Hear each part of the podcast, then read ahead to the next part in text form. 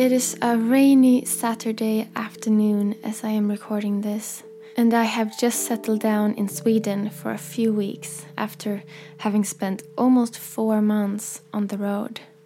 Studio sessions, recording for my new record, house concerts, songwriting nights, and 5 different countries.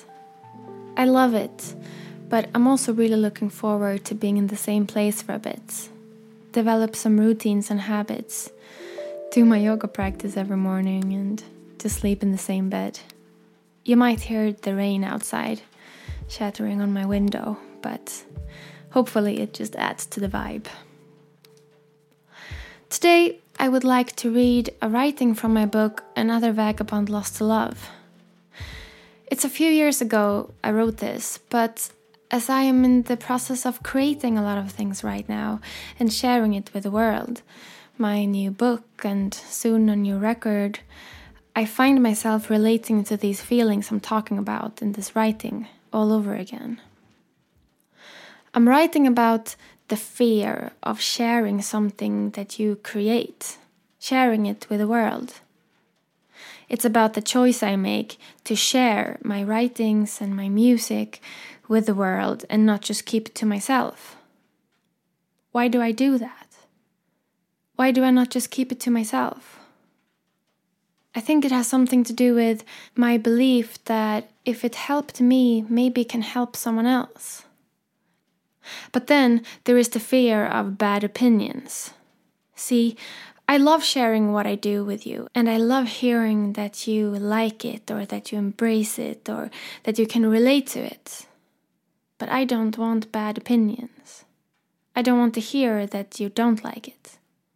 It's a contradiction because it comes with being an artist. Some people like it, some people don't, and that's okay. But still, who likes hearing bad opinions about something you created? And maybe that's what the glass child means. It's a symbol. It's a symbol for wanting to reach out and be seen and be heard and touch people. But at the same time, I want to protect myself, so I stay behind a piece of glass. So you can see me, but you cannot touch me. You can see what I create and take part of it, but you cannot touch me and hurt me with bad opinions. Something like that. Anyway, this is a writing from my book, Another Vagabond Lost to Love. I'm starting the writing talking about the release of my second album, which was released quite a few years ago now. But again, the deeper feelings behind this still stands.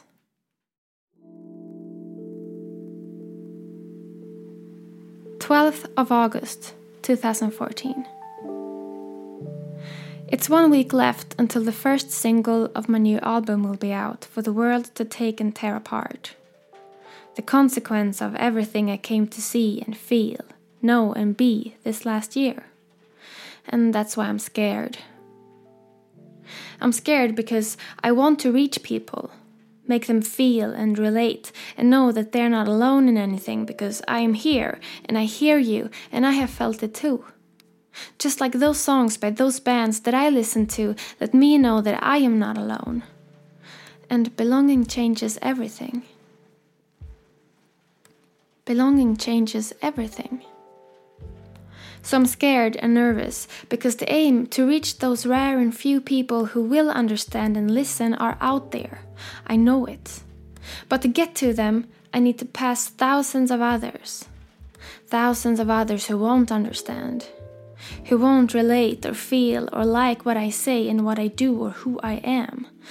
And they are never too busy to let me know that they don't like what they hear or what they see or who I am, and so I am scared. Because this album is not just an album to throw words on or dissect. It's everything I came to see and feel and know and be the last year, and that's why I'm scared. So just stop, you might say. Just stop and turn around and keep your songs to yourself. And trust me, I have tried. I've gone away and turned my back and tried to escape, but see, I still remember being 16 years old and stumbling upon a song, a poem, a book or an album, and I remember sitting numb on the floor, holding my breath to not miss a single word because he was speaking straight to me. He was singing straight to me, as if to tell me that he understood, and I was not alone. And I remember thinking, there are more people like me out there. And that changed everything. I found my people, my family. Belonging changes everything. I remember buying my first guitar and playing until my fingers bled and my voice was sore because I had to know.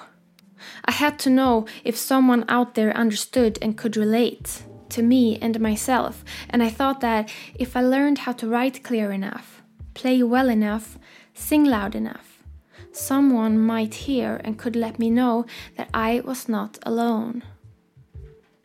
So I practiced. Day and night, months into years, and one night I felt ready. I put it up online, on MySpace to be exact, and then just sat there. The breath in my throat and heart beating hard, and I was scared but hopeful. Scared because what if no one got it? What if no one understood and my very heart would be dissected, torn apart, never to be opened ever again? But still, I was hopeful, because what if someone did understand? What if someone did see and felt what I saw and felt? And that was stronger than the rest. My hope was stronger than my fear.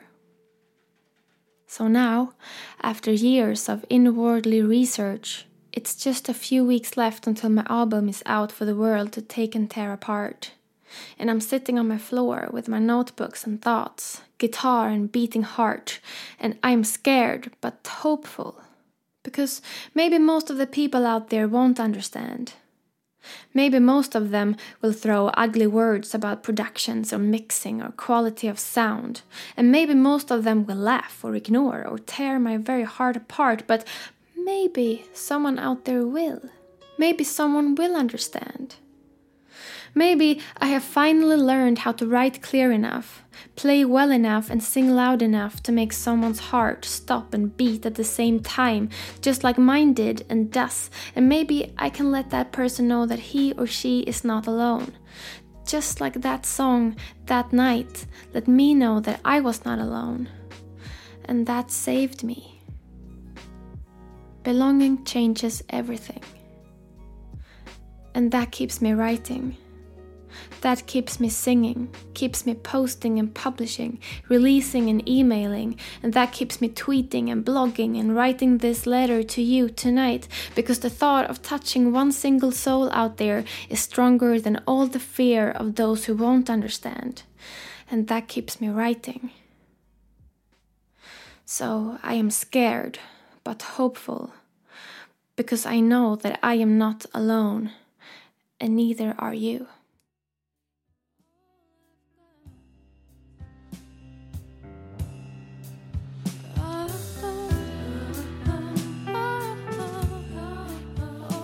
This was from my book, Another Vagabond Lost to Love. Because I really truly appreciate you listening to this podcast of mine. I am giving you a super special secret discount to this book, Another Vagabond Lost to Love. You can go to my store and enter the discount code PODCAST, and it will take off 30% of the final price.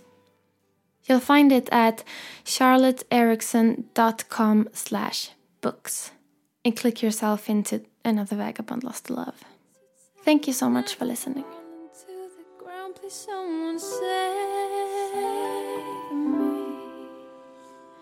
I've given all I've got, think I'm losing all my stress, but I'll go.